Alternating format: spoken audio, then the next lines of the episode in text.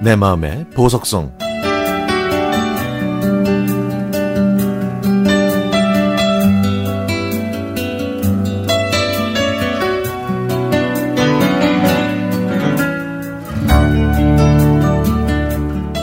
2016년 차바호 태풍이 경남을 휩쓸 때였습니다.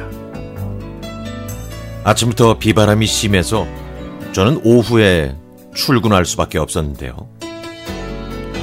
차를 몰고 사무실로 가고 있는데 도랑 물이 넘쳐서 다리를 건널 수 없어서 할 수 없이 집으로 되돌아오던 길이었죠.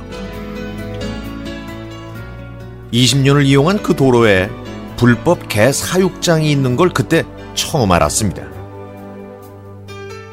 도랑에 물이 넘쳐서 개 사육장은 점점 침수되고 있었고 그 안에 있던 강아지들 중에서 목줄이 풀어져 있던 몇몇 아이들은 도랑으로 떠내려갔고 목줄이 걸려 있는 아이들은 살려달라고 아우성을 치고 있었습니다.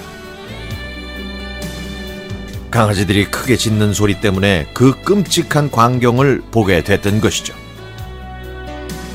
저는 1초의 망설임도 없이 차 밖으로 나가서 물에 떠내려가는 강아지들을 손에 잡히는 대로 물 밖으로 건져냈고 목줄에 걸려 있는 녀석들은 목줄을 풀어서 안전한 곳으로 대피시켰습니다.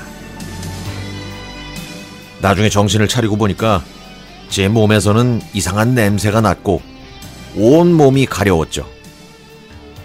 제가 풍덩 들어갔던 그 도랑물은 좀 더러운 물이었거든요. 그렇게 정신없이 아이들을 구하고 뒷수습을 하고 있는데 갑자기 발밑에서 무언가가 움직이고 있었습니다. 강아지 한 마리가 제 발목에 몸을 밀치면서 도와달라고 애원을 하고 있었죠.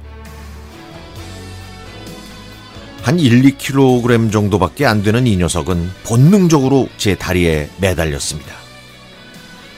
저체온증으로 몸은 얼음장처럼 차가웠고 거의 죽기 직전이었죠. 저는 온몸이 젖어서 오들오들 떨어 떨고 있는 이 녀석을 가슴팍에 묻고 병원까지 갔습니다. 그렇게 이 아이는 제 인생에 쑥 하고 들어왔습니다. 자식이 없는 저는 녀석의 사랑과 또 저에게만 집중하는 모든 것들이 꿈만 같았죠.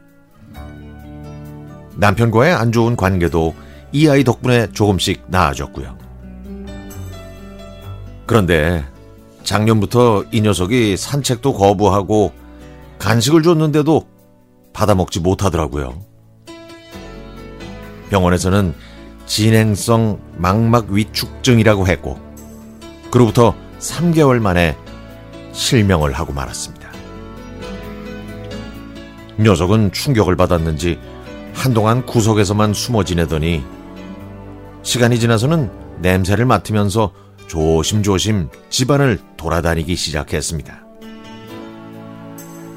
악착같이 살기 위해서 노력하는 모습을 보여주었던 것 같았죠. 그렇게 저희는 또 일상에 녹아들고 있었습니다. 산책도 하고 배낭에 들어가서 등산도 하고 바닷바람도 쐬면서 하루하루를 알차게 보냈습니다. 이 녀석이 세상을 떠나기 전까지는 이렇게 평생 함께 살 줄 알았죠. 평소와 다름없는 아침. 아빠는 출근하고 녀석은 아침을 먹고 눈약을 넣고 간식을 먹은 다음에 조용히 있길래 자고 있는 줄 알았죠. 하지만 쉬는 게 아니라 삶이 서서히 꺼져가고 있었습니다. 그렇게 가쁜 숨을 두어 번 몰아쉬고는 무지개 다리를 건너고 말았죠. 축 처진 몸을 끌어안고 급히 병원으로 갔지만 녀석은 일어나지 못했습니다. 아빠의 퇴근도 못 보고 저와 이별의 뽀뽀도 없이 그렇게 훌쩍 떠나가고 말았죠. 녀석을 조용한 바닷가에 뿌려주고 꾸역꾸역 한 달이 지났네요. 하지만 아직도 제 꿈속에서는 녀석이 애교를 부리고 간식을 달라고 애처로운 눈빛으로 저를 바라봅니다. 건조한 제 삶을 행복하게 만들어준 그 녀석이 하늘나라에서는 안전하고 행복하고 행복하게 살면서 가끔은 저를 기억해 줬으면 좋겠습니다.